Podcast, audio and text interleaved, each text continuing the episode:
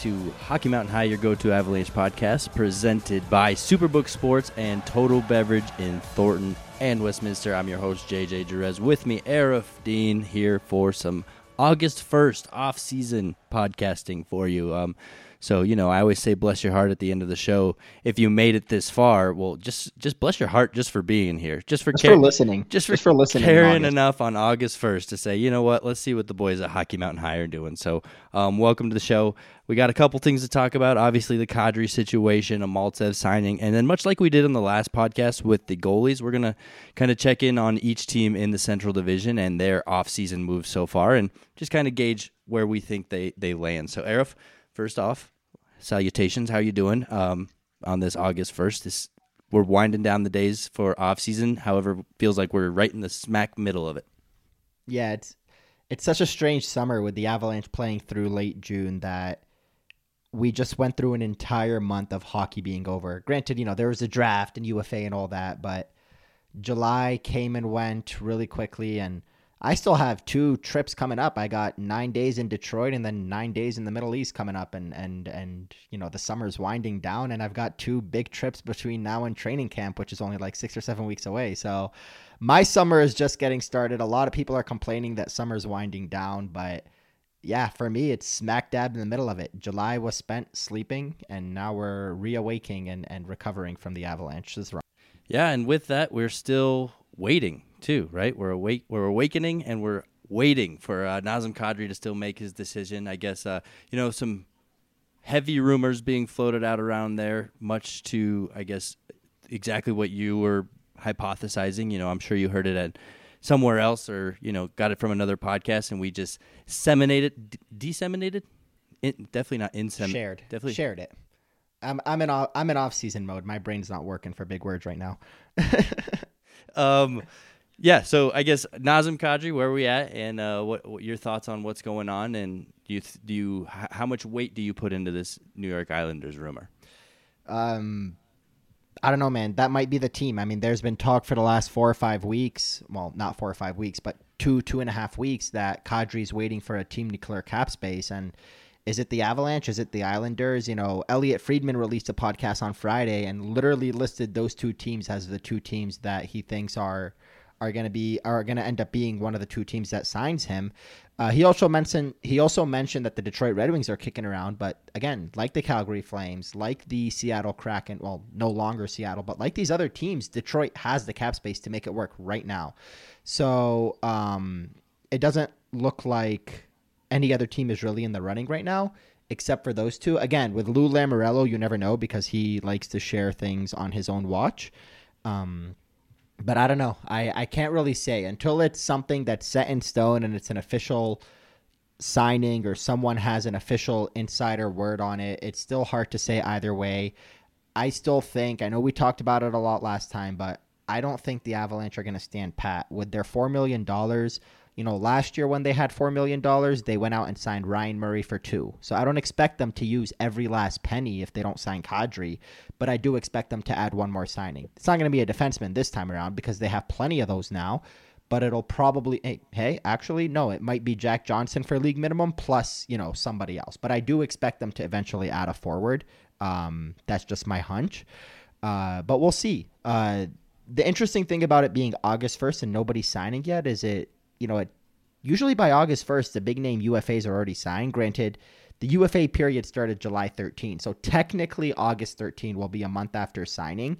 But the biggest name, if this like kind of puts into perspective just what the flat cap has done with Kadri and Stastny and all these other guys, the biggest UFA to sign a month after the UFA period opens since the NHL lockout in 0506 was Patrick Maroon signing with Tampa Bay in August after winning the Stanley Cup with St. Louis. So it just it never happens. I know it's August 1st. It's technically only 17 or 18 days since UFA period started.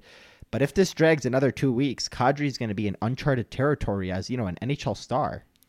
I think you know, looking at the Avalanche situation and whether or not they're going to stand pat. I think I think you know, and I said this. I joined the guys at Tell It Avs It Is yesterday, and you know, thanks to those guys for having me. But I brought up this point there where why why make a decision so quickly. You know, I think you have time. I think you have some experiments you want to run within the lineup, right? The Miko Man- Miko Mikko Rantanen perhaps at center experiment. Um, you know, maybe moving Alex Newhook up and down the lineup. See what you do with JT Compher. I think maybe you play around with that at training camp and the beginning of the season, and maybe see what you could find on the waiver wire, see what you could trade for, see what maybe is still around after you know a, a week or two into the season. I, I, don't know. That's just my theory because again, I just feel like there's a lot of still still to be still to be determined with this team. Yeah, and you know it's not somebody that you have to sign right away, but between now and training camp, I mean let's face it, the Avalanche are going to be in a position. Let's say Kadri was to sign with the Islanders, which again is not confirmed, and I, it's just rumors, and I'm not going to believe anything until it comes out from an official source. But let's just say Kadri does sign with the Islanders or elsewhere.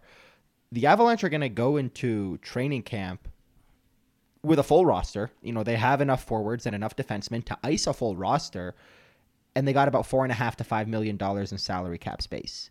That's a good position to be in because like we saw a couple weeks ago or a week and a half ago when the Columbus Blue Jackets had to trade a 28 goal 58 point scorer or 29 goal 58 point scorer in Oliver Bjorkstrand for a couple of mid-level picks teams are going to need to cut salary cap. They're going to need to shed to get to the cap uh, to get to the cap floor or to the cap ceiling because the, some of the teams are over it right now.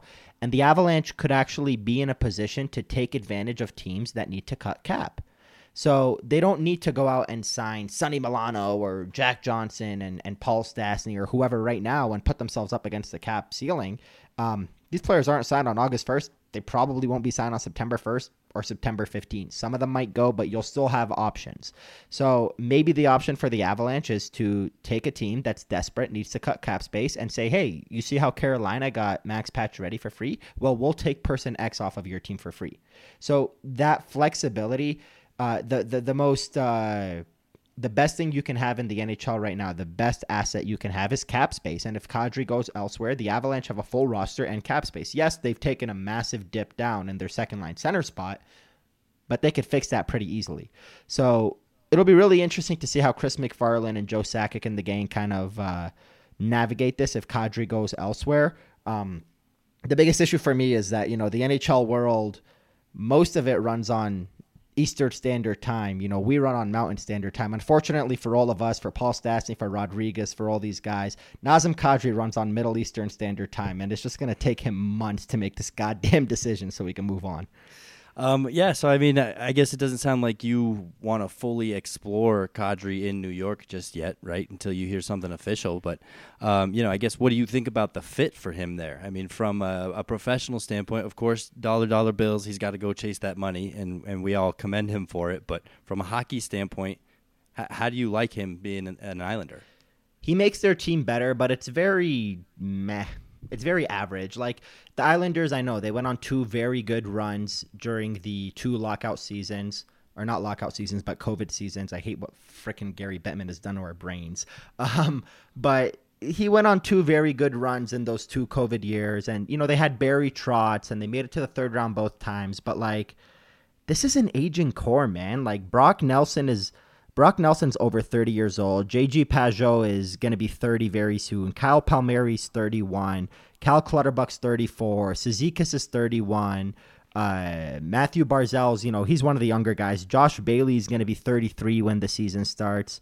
Uh, they just, it's a, Zach Parise still on this team. It's a very old team and it's got a lot of young guys kind of mixed in.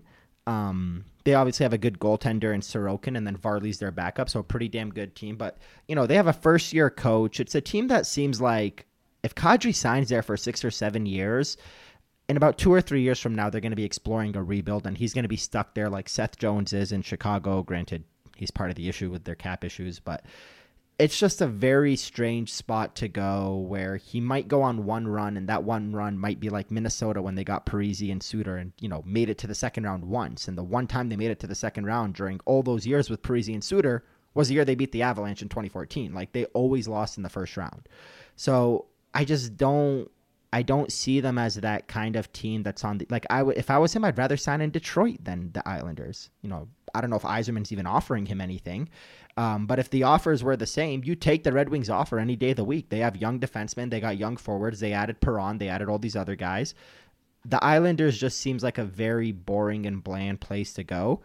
But again, my July 12th prediction was the New York Islanders. And, and I like to specify that it was my July 12th prediction and not my offseason prediction because by July 12, the day before free agency opened, we already knew Andrew Copp was going to Detroit. We already knew Trocheck was going to the Rangers. We knew a couple of these moving parts where all that left were, you know, the Avalanche, maybe the Islanders, maybe the Devils, maybe the Ducks, uh, who eventually signed Ryan Strome, that, you know, it made sense for the Islanders to be the team. They have the cap space. They lost out on Johnny Gaudreau.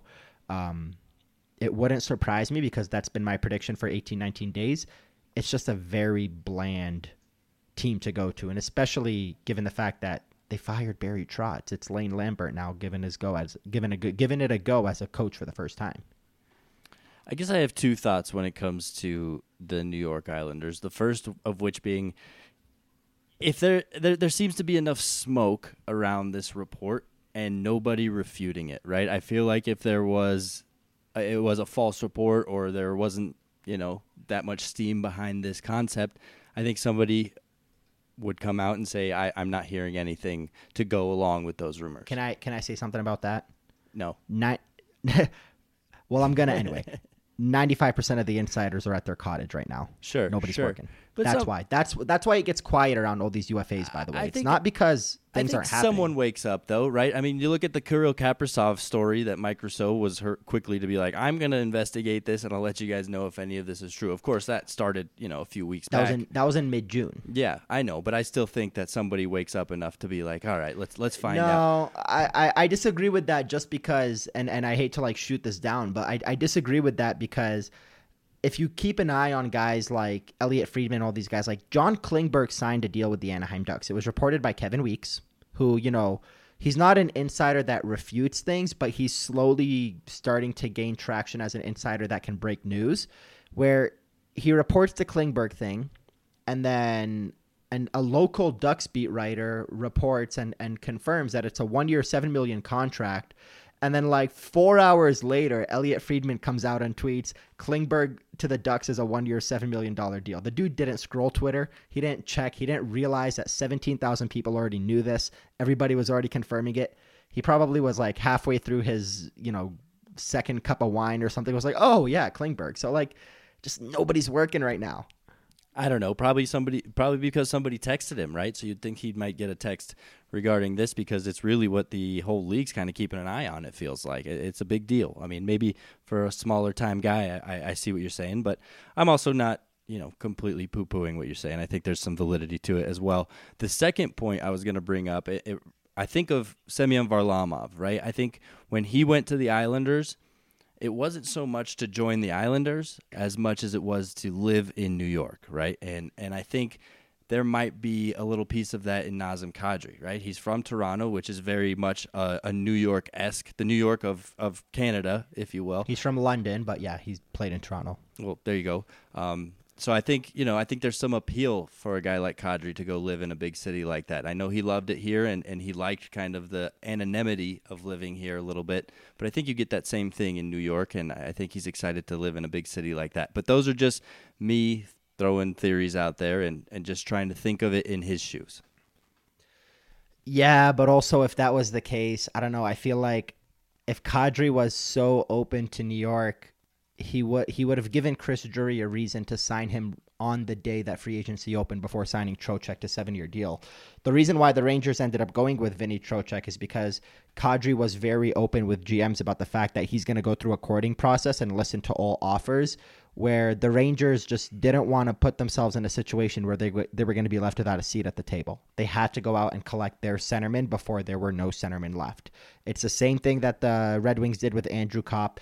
The Avalanche, it's a little bit different. You know, they're they're okay with the fallback option of like you said, exploring Compher and Newhook and all these other options where you know, someone like Detroit, someone like the Rangers who were losing Ryan Strome and already needed to upgrade their second line center position, they weren't comfortable in a situation where they end up without Trocheck, without, you know, Copp, who they let go. without Kadri, and then suddenly they're the ones exploring the bargain bin of like Rodrigues and Stastny. They're not in a position to do that. They needed a big name. So like if New York was the thing, the Rangers were right freaking there, man. Like this is a team that made it to the third round. It would have been so easy to sign with them. They're an exciting, fun team, and he would have fit in so well there. All right, well then give me your percentages. Where do you think he lands? Because it doesn't seem like you're putting much stock into the Islanders being his final destination. I'm playing devil's advocate. You tell me the Avalanche, I'll give you 25 reasons why he's not coming back. You tell me the Islanders, I'll give you 30 reasons why he's not going there. You give me any team, I'll do that. But ultimately, look, this is the way it's going to end up going. If he resign, if he resigns with the Avalanche, it's going to be at a contract where we're going to look and be like, hmm that's a very deserving contract. No one's to think it's an overpay. No one gonna think is gonna think Kadri got slighted by MacFarland and the Avs. It's gonna make sense. If he signs with the Islanders, we're gonna say, "Ooh boy, that's not gonna be a good contract in two years." That's what's gonna happen. So if Kadri is looking, so that that's the way that I see it. He's not gonna sign with the Islanders for you know, four years at six and a half million. He might sign that kind of a very friendly, very deserving deal with the Avalanche. That's the way to put it. And I know it's a very silly thing to say, but it's going to be a situation where he's either going to get the big money from the Islanders or he's going to get a very decentish contract from the Avalanche. There's going to be no overpay from the Avalanche. There's going to be no bargain from the Islanders. And I mean, after what everything we've discussed the last several months and how he needs to chase the money and likely will, I mean, I feel like you can lean towards him taking that Islanders contract based off what you just said. Yeah, for sure. And then that's the way that I put it, or that's the way that I, I think it'll go. But if the Islanders want to give him this big money deal, just do it. I know they got to clear cap space, but you can go over the cap by 10% in the summer. And I understand, you know, maybe Lamoriello doesn't want to go over the cap yet. He doesn't want to show his hand to other teams that he's desperate to cut cap space. But newsflash the other GMs all have phones, they all have Twitter, they all know what's going on too.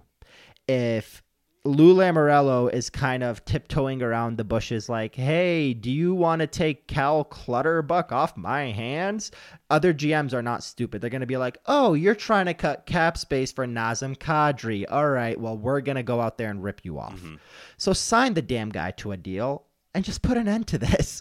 If that's what it is, if it's truly that, if there is a seven and a half, eight and a half million dollar deal on the table from the Islanders, just sign the damn thing and let us move on.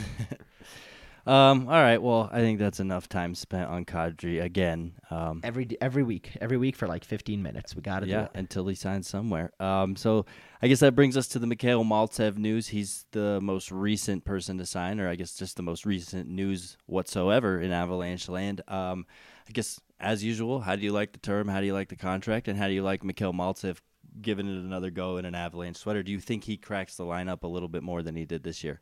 So here's the thing: if you remember last year when the Avalanche traded Graves for him in a, in a second rounder, the idea was Maltsev was going to be the fourth line center, and that didn't end up working out. He didn't end up having that good of a year. But what I will say is, when we were talking last week about like Martin Kaut and Sampo Ranta getting opportunities, well, Maltsev's another guy. This guy should and will get an opportunity to crack the lineup. Um, was he given a fair shake last year? Yeah, but the Avalanche were just such a good team. Such a well oiled machine last year that it's like, hey, we love you, but we can't sit here and wait for you to develop. The reason why Newhook played is because Newhook had already taken that step. The reason why Sampo Ranta didn't play, who was kind of on par with Newhook in 2020 or 2021, was because Ranta didn't take that next step. So it was kind of the same idea with Maltsev.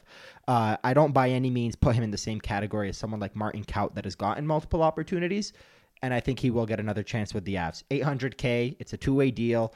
Uh, he makes less money in the AHL. It's another guy that's got to come to camp, have a hell of a camp, and, and try to crack the lineup. You know, Aube-Kubel came in and played, you know, however many games he played. There's no reason why Maltsev can't take that next step and do the same.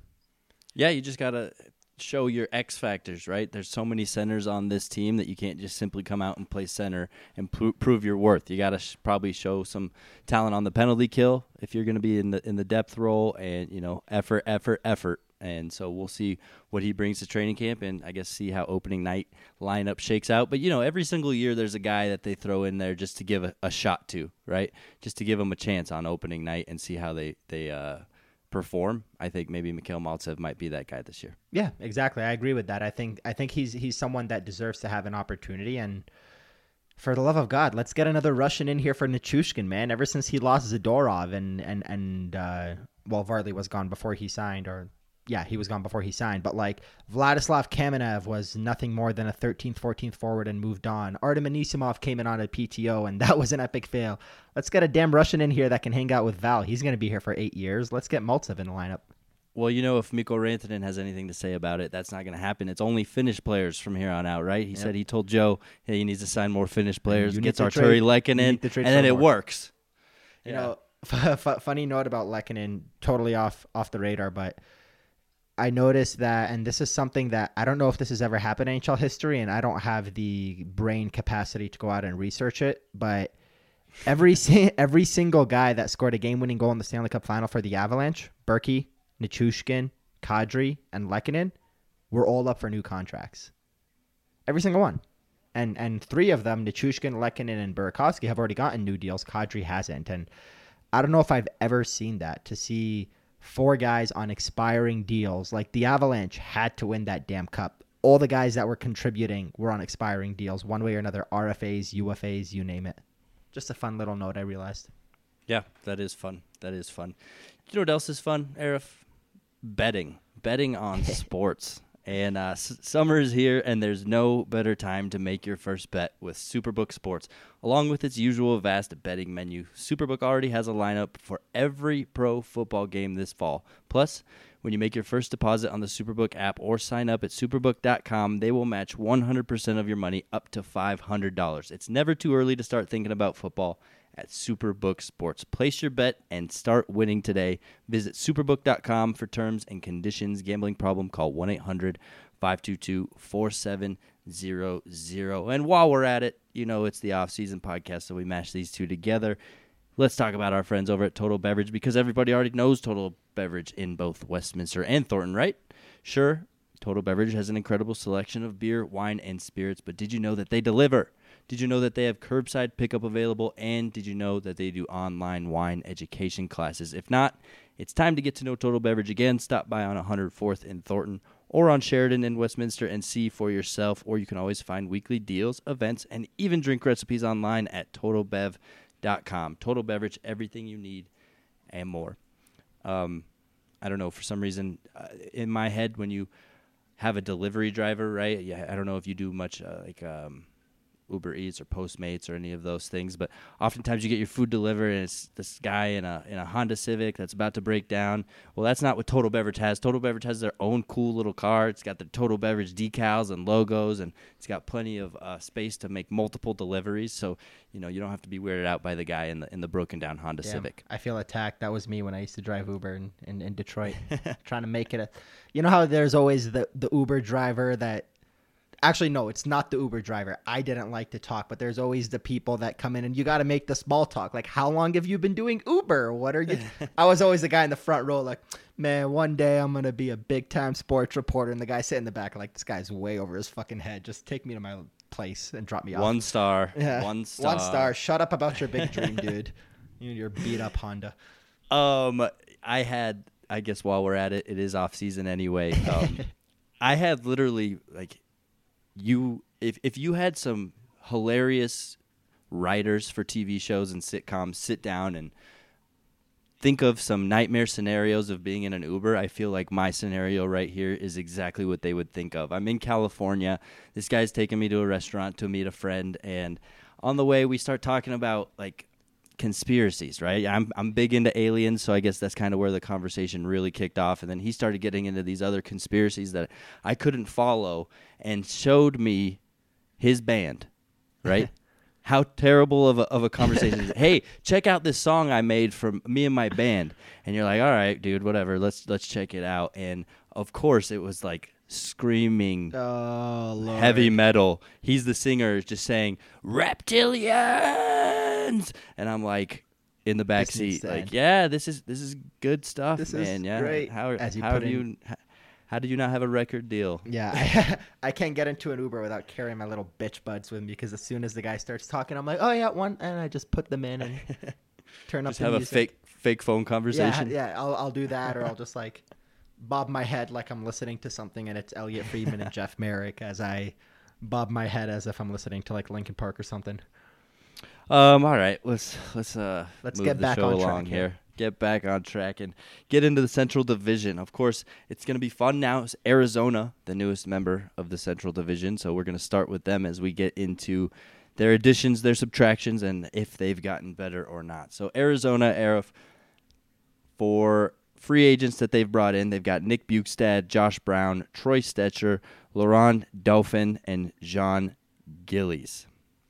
They've lost Jay Beagle, Loui Eriksson, Alex Galchenyuk, Phil Kessel, Antoine Roussel, Anton Stralman, and then they've brought in Patrick Nemeth via trade as well as Zack Kassian. So the Arizona Coyotes, have they gotten better? Have they gotten worse? Or have they just stayed the same? This is about as inconsequential a team as there is in the in the Central Division. They they brought in Zack Kassian and Patrick Nemeth by acquiring two bad contracts and gaining assets for doing so. Um, a fun fact about Zack Kassian: last Edmonton Oilers goal of the season. Who scored it? He did. And they just kicked him out the door because they needed the cap space to bring in guys like Jack Campbell, uh, which, by the way, if you remember, was the uh, the game tying goal before the Lehkonen uh, overtime winner was was Zack Kassian scoring with like two minutes left in that crazy ass six five game. But um, yeah, I mean, this is a team that doesn't have an arena. They're playing at a college campus. They're playing, I think, 22 of their first 26 games on the road or some crazy shit. No Friday night or Saturday night home games until after the college hockey season ends.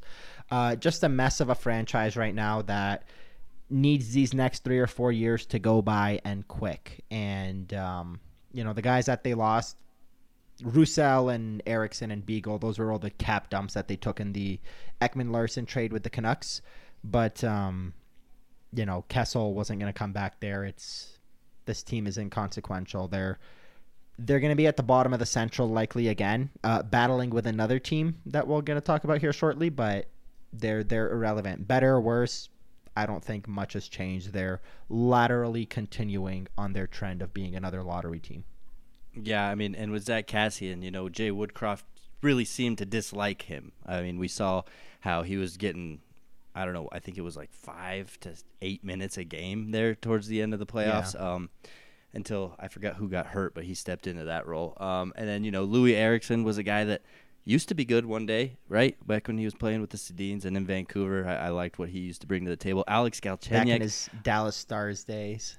Alex Galchenyuk was a guy I definitely had higher hopes for. Um, and you know jumping around with as many teams as he's been jumping around for, I think it's clear to say that he's not going to pan out to quite be the NHLer. So I guess I can see you cutting those names, but the names they brought in weren't necessarily upgrades whatsoever. So I'm with you on that. They're keeping it keeping the direction they've been going. If you have an if you want to have an idea of how far Galchi has kind of dropped as a player that he once was, um, and these aren't like rumors from insiders. These were just like bullshit thrown at the wall by Twitter rumors. But people used to always want to talk about the Avalanche trading for Galchenyuk. And at that one year that the Avs had brought in Nail Yakupov, it's like, hey, let's bring in his line mate from juniors from the Sarnia Sting days. And it was like, well, can the Avs get Galchi from Montreal or whatever team he was? Yeah, Montreal at the time. Could they get him for Matt Duchene and then – there was all these rumors that like no, if the if the Montreal Canadiens want to trade Galchenyuk, they want Nathan MacKinnon. They don't want Matt Duchene, and it's just like, all right. I mean, even for Matt Duchene, it sounds silly, but no, you you you saying that throws me back to oh, I remember thinking that Montreal was the front runners for Matt yeah. Duchene for a second. Yeah, and and the funny thing is, like this was, you know, the, the Duchene trade.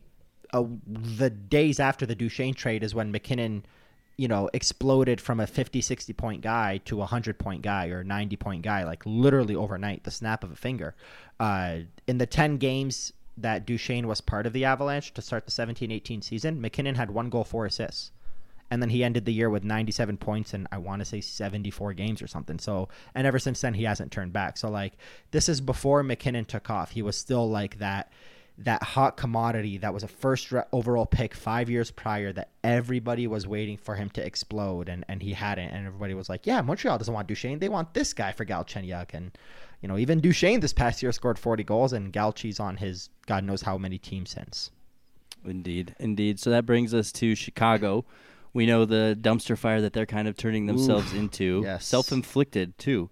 Um, so I guess with free agents that they've brought in, Max Domi and Andreas Athanasiou, Colin Blackwell, Alex Stalock, and old friend Dylan Sikura, guys they've shipped out Calvin DeHaan, Erik Gustafsson, and Kevin Lankinen. They've traded for Petr Mrazek, Mr. Azek, Mm-hmm. traded um, Kirby Dach and Alex DeBrincat. So I mean, they did bring in some good names, but um, I guess They're I know you a- have a you, you have a be a theory of what they're doing team. with those names. Yeah, Yeah. they're they sign you know Athanasiou and Max Domi three million dollar deals. These are guys that we're not going to get three million dollars anywhere else.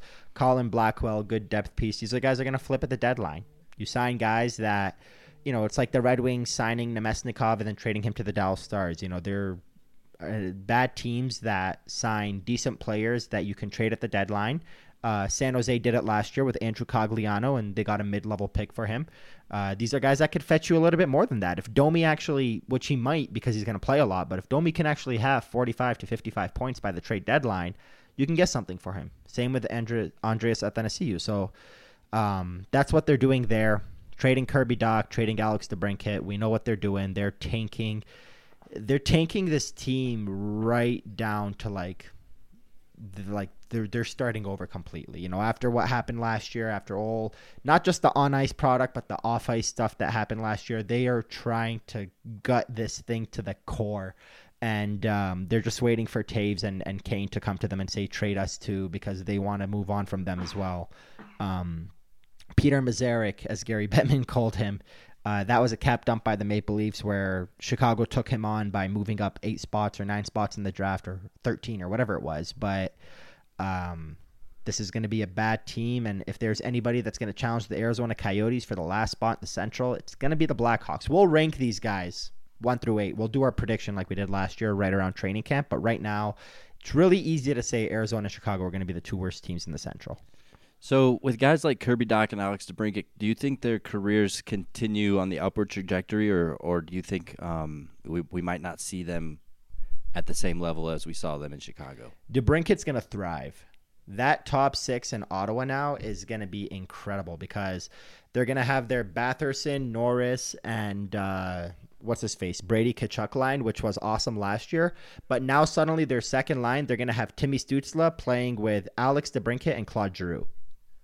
That team's going to be good. So DeBrincat, I think he's going to score 40 goals again. He'll do it again.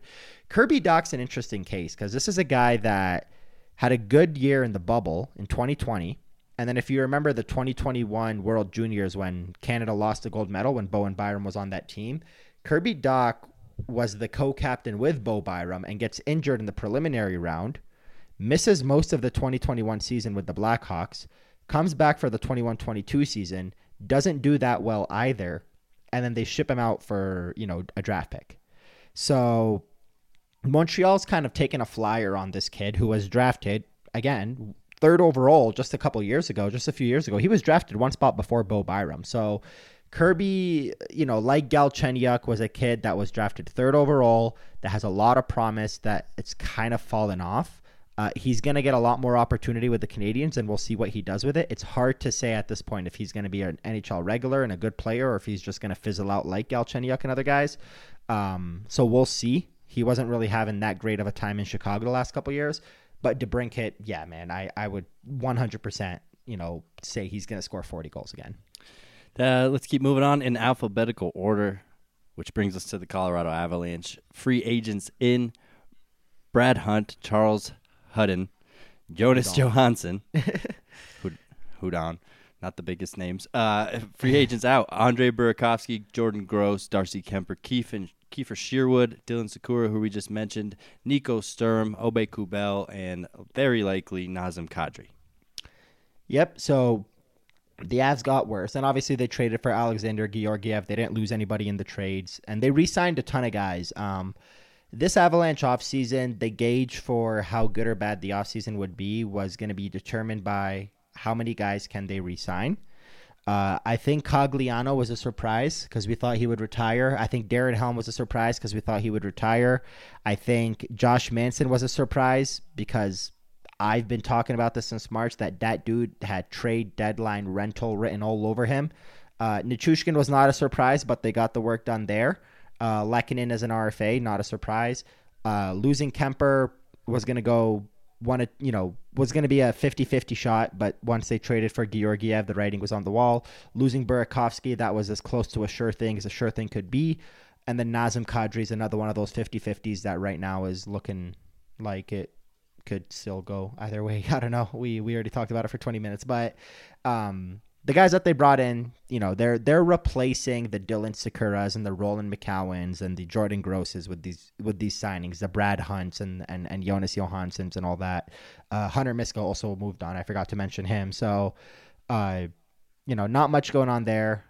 I still think there's going to be one guy that the Avalanche bring in. It's either the Nazem Kadri re-signing or, like I said, there's going to be some other forwards available via trade or UFA that they'll bring in probably sometime in late August, early September, right before training camp. Uh, so we'll see, but I don't by any means think the Avalanche's offseason is done. Um, are they better than they were last year? No, of course not. They lost Burakovsky. They lost a more proven goalie in Kuemper for a goalie that's more of a mystery box in Georgiev. Uh, they might lose their second line center, Nazem Kadri, who was a crucial piece of their regular season and playoff success.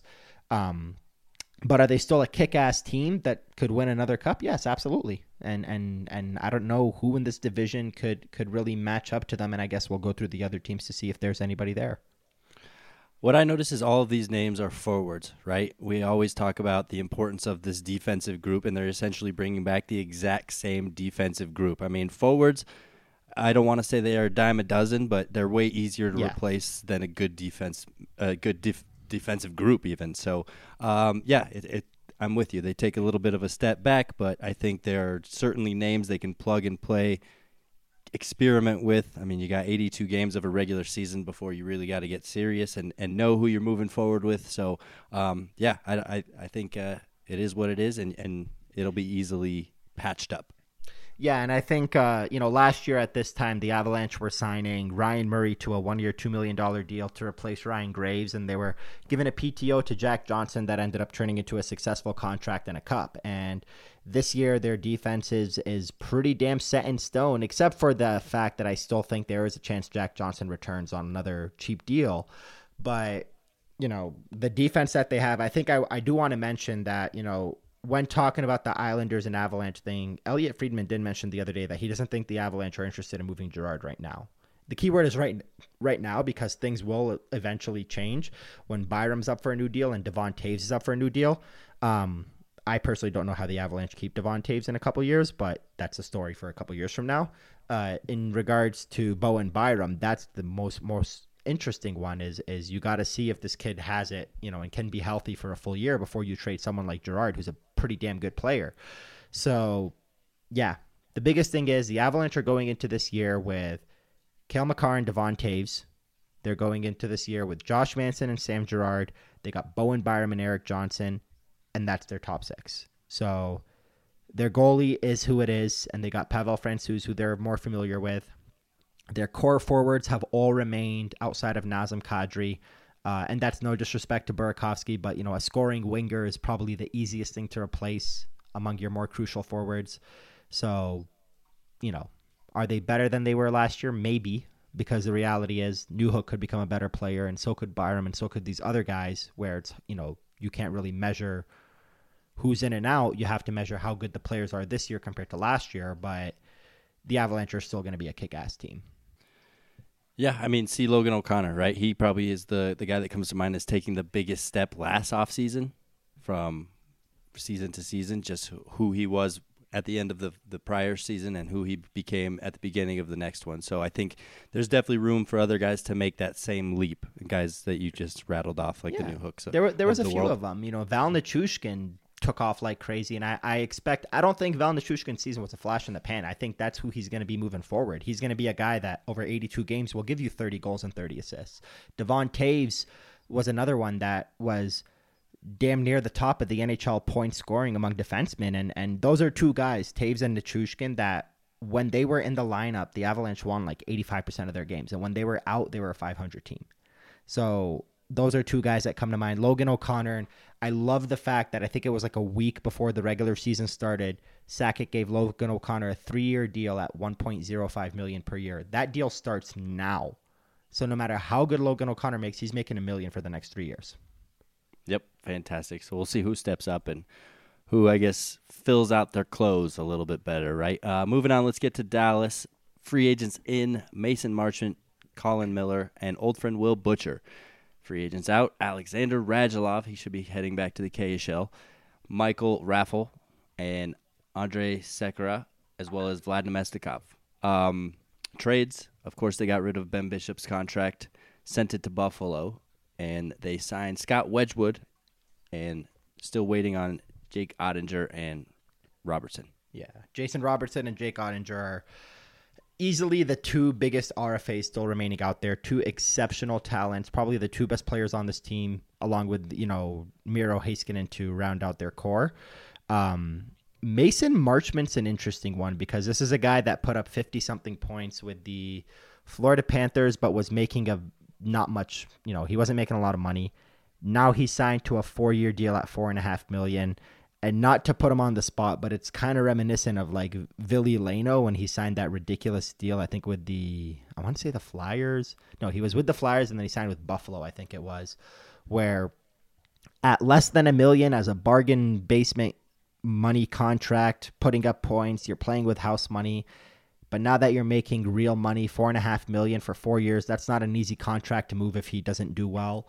Uh, there's suddenly going to be expectations around this kid, and we'll see how he does. And I feel really bad for him because this season, if you know, he just suddenly lost his dad, Bryan Marchment, the former Av that you know passed away right before the draft in Montreal. Um, so that's might you know have a little bit of a effect on how he plays. But uh, the Dallas Stars, the biggest name for me that they brought in is none of these names. It's their head coach in Pete DeBoer, um, getting rid of Rick Bowness and bringing in DeBoer. So they kind of strike me as this a similar kind of team to what they were last year, where um, they'll probably make the playoffs. They'll have flashes of brilliance throughout the season. They won't be much of a threat when they get there. Um, we'll see where they end. I know they finished off as a wild card team and they just barely beat out the Nashville Predators for that uh, first wild card spot to avoid playing the Avalanche. But I could see them squeaking into the top three ahead of one of Minnesota or St. Louis. I don't know which one, but Jake Oettinger and Jason Robertson are going to have a big, big, big part of that, especially Oettinger, and getting those guys signed is is the biggest part of their offseason right now. Yeah, and w- I like the you use the words uh, flashes of brilliance, right? Because that's exactly how I would describe Jake Oettinger's game. There are times where he looks like an unreal goalie, and times where you're like, meh, he's whatever. So interested to see how the Jake Oettinger Scott Wedgewood duo pans out for him because I think much like the Avs, there's a little bit of question marks around both those guys. Yeah, and they went into last year with the possibility of Ben Bishop being their starter, returning from injury. They brought in Braden Holtby to play games. They had Anton Khudobin who wanted to play games, and they had this young kid in Jake Oettinger. There's no questions now. He's the starter. Scott Wedgewood's your backup. Let's see what he does under that pressure. Yep. Moving on to Minnesota, free agents in Nic Petan, Andre Sustr. Free agents out Jordie Benn, Nick Bjugstad, and Nick Deslauriers. They did trade out Kevin Fiala, and of course they re-signed Marc Andre Fleury. So Minnesota Wild, did they get better? Did they get worse? Did they stay stagnant? They got worse, and um, this is year one of two years in a row where Zach Parise and Ryan Suter's buyouts are going to cost a combined 14 or 15 million against their cap. So they are, and that's why they lost Kevin Fiala. Um, I still don't understand how they couldn't trade Ryan Suter. I I don't get it. Um, but yeah, they. I don't know. They're they're not as good as they were last year. I also think they're putting a lot of hope in Marc Andre Fleury, which you and I have talked about, where like outside of the first year in Vegas, Fleury has never had hasn't had many great seasons over the last decade where he is the clear cut number one goalie. In Vegas, his backups were guys like Malcolm Subban and Oscar Dansk and and uh, that Ferguson kid because everybody kept getting injured. Uh, Lagacé played a few games, but every other year he's had a backup that could play 30 games. You know, even when he got acquired by the Minnesota Wild, it was with Cam Talbot there. And the only reason why Cam Talbot's not there is because he's pissed off that Marc Andre Fleury is there. and they traded him for Filip Gustavsson, who's not a guy that you could rely on. This isn't Pavel Francouz. This isn't Robin Lehner. This isn't Ryan Murray or any of these guys. You know that that you could rely on that he's had in the past, or someone like what the Avalanche have with Frankie. You know to kind of if if Georgiev doesn't go off to a good start, you have a guy you can trust. So they're putting a lot of trust in that Marc Andre Fleury well this season. Um, and I think the whole Cam Talbot thing kind of backfired in their face, but they also have Kirill Kaprizov, who was on my Hart Trophy ballot, and losing Kevin Fiala sucks. I, I don't know. It could go one of two ways. They they could legitimately be, and I was, I'm not gonna lie. I think the Minnesota Wild would have given the Avalanche the the most issues among the Western Conference teams last year, more than the St. Louis Blues, and they're lucky that the Blues beat them. But Minnesota could be the second best team in the division, and it wouldn't surprise me. Minnesota could drop down below both Dallas and Nashville, who we're about to talk about, and it also wouldn't surprise me. Yeah, I'm with you on all of that. I think they they really built their team around hard work and just a kind of a, a physical mentality, right? And I don't know if they're going to be able to lose guys like Jordie Benn and Nick Deslauriers and still maintain that mindset. Even though Deslauriers was was kind of a late addition, I still think he was he was impactful in the yeah. way they played and kind of the the energy that they brought to the playoffs. Because there was a while there where you're like, all right, maybe Minnesota can take this series, but um, St. Louis ended up prevailing. But I, I think they Minnesota proved me wrong in the in the sense that I didn't think that they even belonged in the playoffs. So. Um, yeah, I, I think it, it's gonna go one of two ways, and I, I, I feel in my gut that it's going to go poorly for them this year, and we're going to watch Marc Andre Fleury rot the rest of his season away in Minnesota. Um, yeah, I, I do. I will say that Matt Boldy becoming a regular there is going to be huge for them, and so is Marco Rossi. Those are two kids that you really want to keep an eye on. Uh, Ryan Hartman had a hell of a season. Let's see if he can do it again. The one that I'm the most interested in, um, for obvious reasons, well, not interested. We'll say intrigued. Intrigue's the better word is when given the opportunity to play a lot of minutes, what are you going to get from Tyson Jost? And I'm really intrigued to see what happens there.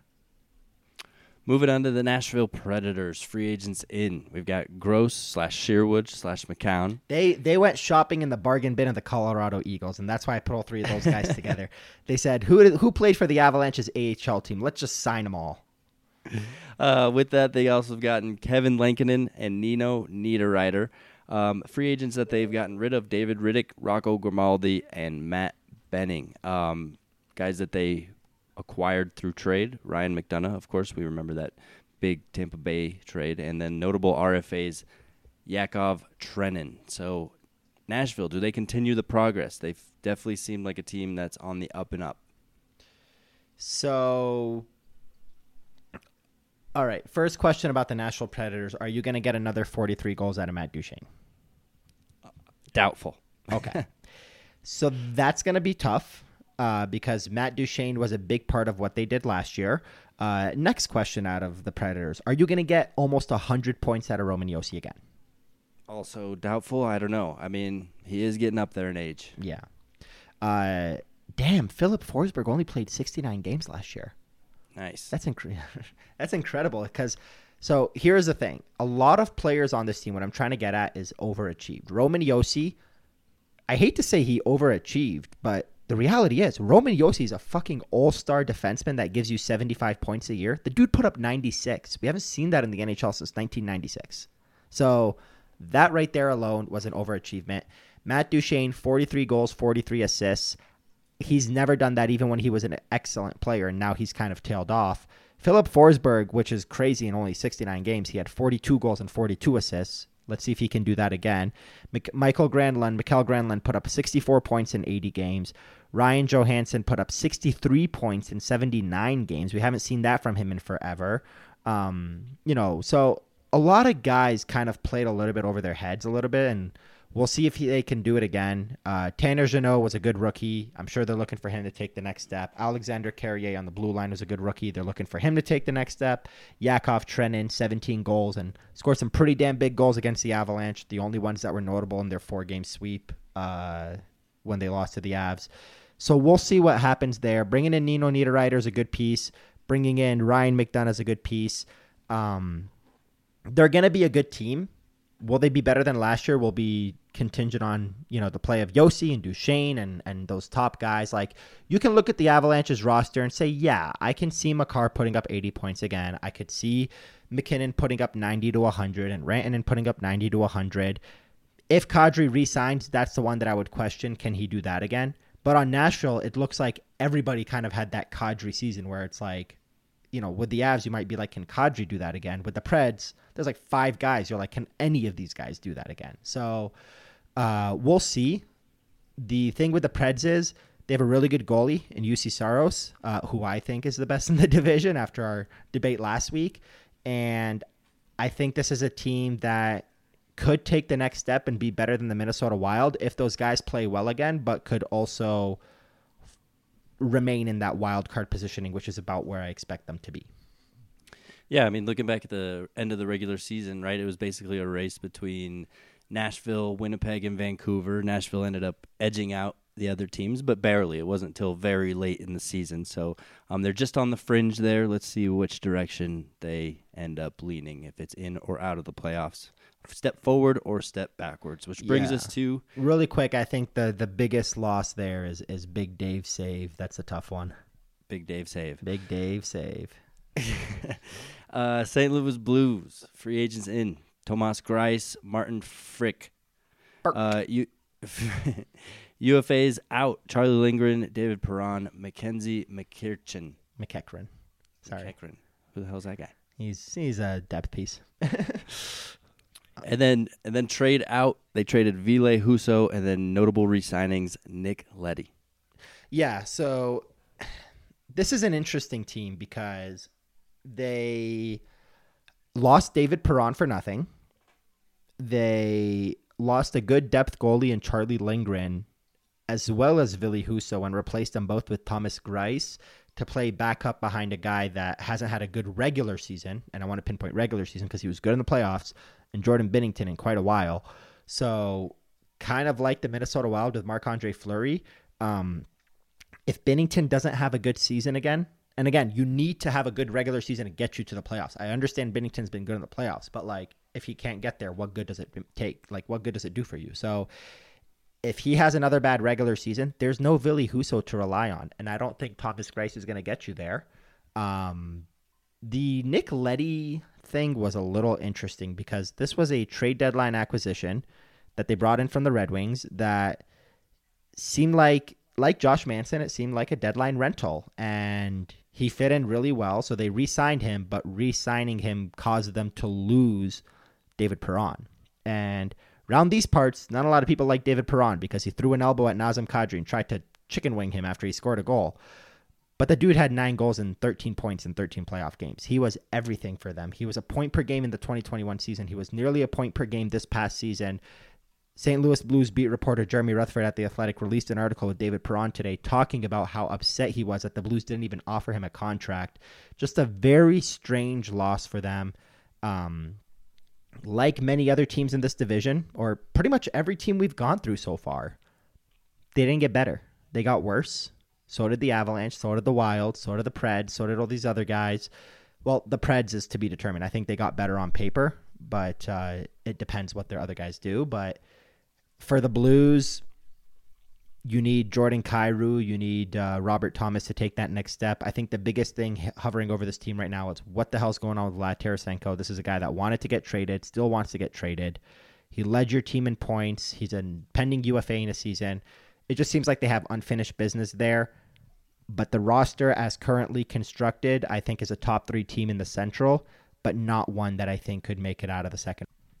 Yeah, I have no arguments or, or additions there. I think you're spot on. Um, they definitely took a, a, a step backwards. I mean, St. Louis always has a lot of success, no matter you know, no matter what. They're always kind of a team that's right there in the mix. So I expect nothing different from them, but I don't see them really pushing forward and being a contender or even being better than they were last year. So um, that brings us to the final team in the alphabetical order of the Central Division, the Winnipeg Jets. Free agents in. Big save, no, Big Dave save, Big as Dave you save. them. Thank you. Big Dave You save. say it correctly. And then uh, out. Yeah, that was their only real addition. Out, they lost Zach Sanford, Eric Comrie, and Paul Stastny. Of course, Paul Stastny hasn't signed anywhere. Notable re-signings was Pierre-Luc Dubois. I think that was a pretty good um, 13th hour signing, right? They kind of sounded like he was going to maybe go elsewhere, but they convinced him to stay. Yeah, he took his qualifying offer, and this is a guy that looks like he wants out of Winnipeg and looks like he the the Pierre Luc Dubois situation basically is going to overshadow their entire season. He is going to be the storyline all the time, every day. They're going to be talking about him. Do you want to go to Montreal? Do you want to get traded? Because he's not going to resign there. It's going to be basically if the Flames had kept Matthew Tkachuk after after what had kind of un- unraveled the season and unfolded with him basically confirming that he didn't want to resign there, it would be similar to if they kept Matthew Tkachuk. That would have been the story every single freaking day around the Flames, and Pierre Luc Dubois is going to be that story around the Winnipeg Jets. Uh, Paul Stastny and had some uh, very telling words in their last press conferences when their season ended about the leadership there and about like the commitment from the team. The Winnipeg Jets are a team that they they need a do over. They need to start fresh Blake Wheeler, Mark Scheifele, their core, they they got to start over. Um, Connor Hellebuyck, we'll see what they want to do with him. I think Hellebuyck's fine to stay if he wants to stay, depending on what kind of rebuild they go for. Uh, moral of the story: This is not a team that I think is going to make the playoffs, which is kind of a bummer because last year this is was the team that I predicted to be second in the division. They had went out and got Brendan Dillon, I think Nate Schmidt. It looked like they had the pieces to be a good team, and it just kind of unraveled on them really quickly. And now it just looks like they need a do over in terms of their core, their leadership, their voice. Uh, losing Paul Stastny is going to be tough. Um, and the Pierre Luc Dubois thing is really going to uh, do a number on that team in the media and in every single media conference you can possibly think of. So, Winnipeg, are they better? No. Are they worse? maybe by a little bit, if at all. But I don't I don't see them as a threat at all. Yeah, I mean, I I, I threw their name in um, when I brought up the the wild card race, right? But it wasn't them; it was Vegas. Winnipeg was well out of it. Yeah, pretty much. Um, so it was it was Vegas, Vancouver that were duking it out, and Nashville edged them. But yeah, Winnipeg has has kind of been a, a pathetic excuse for a pretty decent hockey team yeah. the last few years, right? Yeah. Um, they're they're that's in, the thing. They're in no man's land right now. They're too good to be a lottery team, and they're not good enough to. Mm-hmm. You know, they they're like the Avalanche trading a bunch of things for Mikkel Boedker Like, what are you doing? Pick a direction. Either go this way yeah. or make the yep. playoffs. So, um, God, that was such a strange deadline for the Avs. They traded for Boedker They traded for Matthias. Uh, there was a couple of other moves. Eric Gelinas. Oh man, the Patrick Roy days. But yeah, they're they're just they're stuck in that no man's land where you don't want to be. Either tear it down and get a good draft pick or get good and make the playoffs. And they seem to think every year that they can get good and make the playoffs, and then they don't, and it comes crashing down. So after that bubble year in the Canadian division where they swept the Edmonton Oilers in the first round, only to get swept by the Montreal Canadiens, they they just haven't haven't done anything since then, and it looks like they they need a good refresher. Connor Hellebuyck, are his best days behind him? I mean, it feels like the last couple years we're, we're we've been waiting to see him reemerge as this former Vezina winner, right? And it, it kind of seems like on some days he's got it, other days he's he's pretty off. So, where do you put Connor Hellebuyck as his, you know, I guess where he's at in his career? Has he already peaked? Does he still have some game left in front of him? So I'm going to answer your question in a very Aarif way, and I'm going to go on a little bit of a rant here. So in 1718, he was 44, 11, and 9 and had a 924. In 1819, he was 34, 23, and 3, and he had a 913. And then in 2019-20, before COVID, he had a 31, 21, and 5 record with a 922. He was a damn good goalie all three of those years. Well, in the Canadian division year, he won 24 games out of 45 and he has a 916. And this past year, he was 29, 27, and 10. So obviously took a little bit of a dip. He was a 910 and had four shutouts. Moral of the story on a bad team, Connor Hellebuyck is still putting up 910 and 916 save percentages. Are his best days behind him? No. Are his best days with the Winnipeg Jets behind him? Yes. Connor Hellebuyck would be far and away the biggest goalie name on the market if he was ever put on the market. Bigger than Jack Campbell, bigger than Darcy Kuemper, bigger than Georgiev, and a lot of these other guys that moved this past year. That is a huge name that if he ever hits the market, I would be fascinated to see what kind of market there is for him. Yeah, and I think you'd kind of be left with a jump ball. And then you, I don't think you can really answer that question and say, hey, with a move, he's going to get better. He might, you know, kind of continue on this slowly downward trajectory that he's on. I don't know if he would get better. I think it would be worth a shot to see a change of scenery yeah. and see what it does for his game and for his morale. But I can't imagine what it would be like to spend an entire career in Winnipeg. So I think he's he's got to yeah. make a change and just enjoy uh, maybe a different city at some point. Yeah, but I mean, the point that I'm making is like good goalies like Darcy Kuemper playing on bad teams that's the like that's the explanation for like yeah he had a 899 and a 903 but he was on a bad team. Let's put him on a good team and see what happens to his numbers. What i'm trying to say is in two bad seasons with two bad teams connor hellebuyck put up a 910 and a 916 this is still a goalie that if you put him on a good team is a 925 or 930 like he's still that good. He's not putting up bad numbers on a bad team. He's putting up respectable numbers on a bad team. So what the hell's going to happen if you put him on a playoff contender? What happens if you take Connor Hellebuyck, pretend Darcy Kuemper didn't sign there, and put him on the Washington Capitals? Or put him on the Colorado Avalanche. You know, they were looking for a goalie this summer. Um, you know, if Darcy Kuemper was a 920, what the hell are you going to get out of this guy? He's mm-hmm. two and a half years younger than Kuemper. So that's kind of the way that I see it with him. Uh, I think all signs in my brain point to one way or another. Eventually, he's going to end up a Toronto Maple Leaf because that team can never get their goaltending right, and they're going to end up trading one of their big names to get him. Um, that's I guess just opinion. in my head. I, in my head, I can't forget.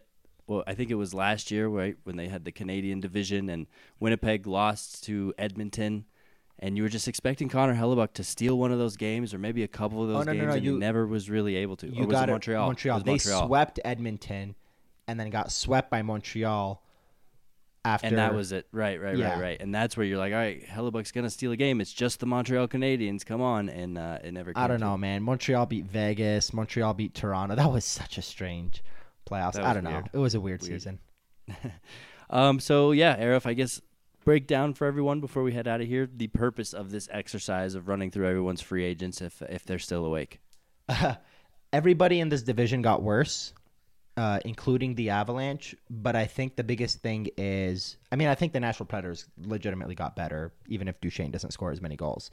But even with the Avalanche getting worse, when you look at this division, I think we did this exact same exercise 12 months Literally ago, the, the exact same Holy thing. shit, yeah, we did do this last last season. Last season we were all panicking because the Avalanche, you know, the fan base was panicking because he had lost Brandon Saad and they lost Philip Grubauer and lost Joonas Donskoi and they lost so many names. They had to trade Ryan Graves and replace him with Ryan Murray and like all these things. But in the end, you looked around at the division, you're like, well, who's going to overtake them? And that's kind of everybody the everybody else got worse yeah, too. That's kind of the same idea here. Is like yeah, you lost Burakovsky, that luxury of a good extra scoring winger. Yeah, you'll probably lose Nazem Kadri. We'll see what happens there. Yeah, you lost a sure thing in a goalie in Darcy Kuemper and replaced him with a mystery box. But the St. Louis Blues lost David Perron and their goaltending back, you know, their goaltending uh, insurance, we'll say. The Minnesota Wild lost their goaltending insurance and a point per game guy in Kevin Fiala.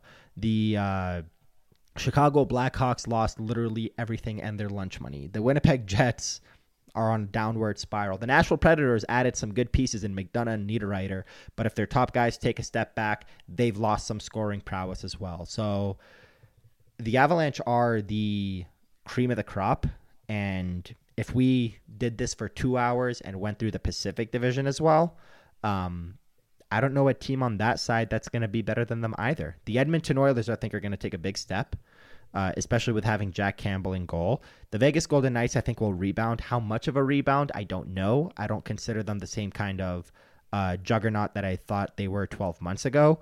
Um, the Calgary Flames, by the way, I still think are a good team. After our conversation last week, I've come to the conclusion that I truly, genuinely believe the Flames are still a great team. Uh, but who's going to take that step above the Avalanche? It doesn't look like anybody else in this division or in the conference in general can really outmatch the Avalanche right now unless Georgiev falls not just flat on his face, but like way, way down. And Frankie gets injured, and I don't know, Jonas Johansson and Justus Annunen are duking it out for goalie time. Um, yeah, no, I I'm with it. I get it. I follow along. Um, I think that's all. Yeah, we got. I mean, this is our yearly. This is our yearly reminder that the Avalanche are the best team in their division. But this year we're doing it coming off a Stanley Cup championship for them, where it's a little bit easier to not panic. Yeah, and I mean, looking back, Joonas Donskoi losing Brandon Saad, losing Philip Grubauer, I feel like that stings a little less than losing Kadri, losing Burakovsky, lo- losing Kuemper. But you got to have faith that the organization has a plan. They uh, have some people that they can put into place and probably some moves still to make that we aren't even looking at. Yeah, so losing Donskoi, we were all upset about that because he had a great season in 2021 and we're like, God, I hope they take JT Compher only to come back and realize like JT Compher is the better player. He's got the longer career ahead of him and he had an excellent season last year. Losing Saad was unfortunate because we're like, oh, who's going to play on that second line? Because if you lose Saad and Donskoi, well, now the Avalanche, maybe they got to go out and sign Tomas Tatar, not realizing, or maybe Alex Newhook gets a look, not realizing that Val Nichushkin was going to take a massive step in the right direction. Losing Ryan Graves, that's fine. You didn't realize that Bo Byram was going to be as good as he was. Devon Toews was going to take that next step, and, and Josh Manson was going to fit in really well. So it's the same exact thing now. Losing Burakovsky, it's unfortunate. But in 12 months from now, we might be talking about Alex Newhook scoring 32 goals. And we're like, yeah, Berkey, see you later. We didn't need you. The young kid finally got his opportunity. Uh, losing Kadri. He's got it in him. Yeah, exactly. Losing Kadri might be unfortunate as well, but again, Newhook, that might be the guy that you're like, hey, he finally, or maybe Ben Meyers takes a step as a centerman, or maybe they sign somebody else or trade for somebody else. Maybe they end up with Pierre Luc Dubois. Who the hell knows? Like, there's so many possibilities where in the moment it's it's easy to look at it and say it's tough but in hindsight you can always look at it and be like yeah it's actually not that bad. Georgiev i mean it sucks to lose kuemper. I understand people didn't like kuemper after the eye injury and his numbers but you have to remember the eye injury. Georgiev might come out and, and give you you know a 920 save percentage next year and, and be excellent. He might suck. We'll see. We'll do this exercise again in 12 months and we'll see where it goes Right on. So, yeah, I guess here's a perfect place to uh, put an end to the podcast. So, thanks everybody for hanging out with us this week. We'll be back. What's our plan of action here for recording? So, I'm going to be in Detroit in a few days for nine days, and I am 100% packing my podcast equipment because I know Nazem Kadri is going to sign as soon as I try to go on a little bit of a vacation. Uh, but if he doesn't, we'll talk to you guys in the middle of August in two weeks. We'll take a week off. Right on. Well, thanks for hanging out with us on this long one. If you made it this far on the podcast, def you're definitely bless your pretty little off-season heart. Let's make hockey for everyone, guys, and we out you.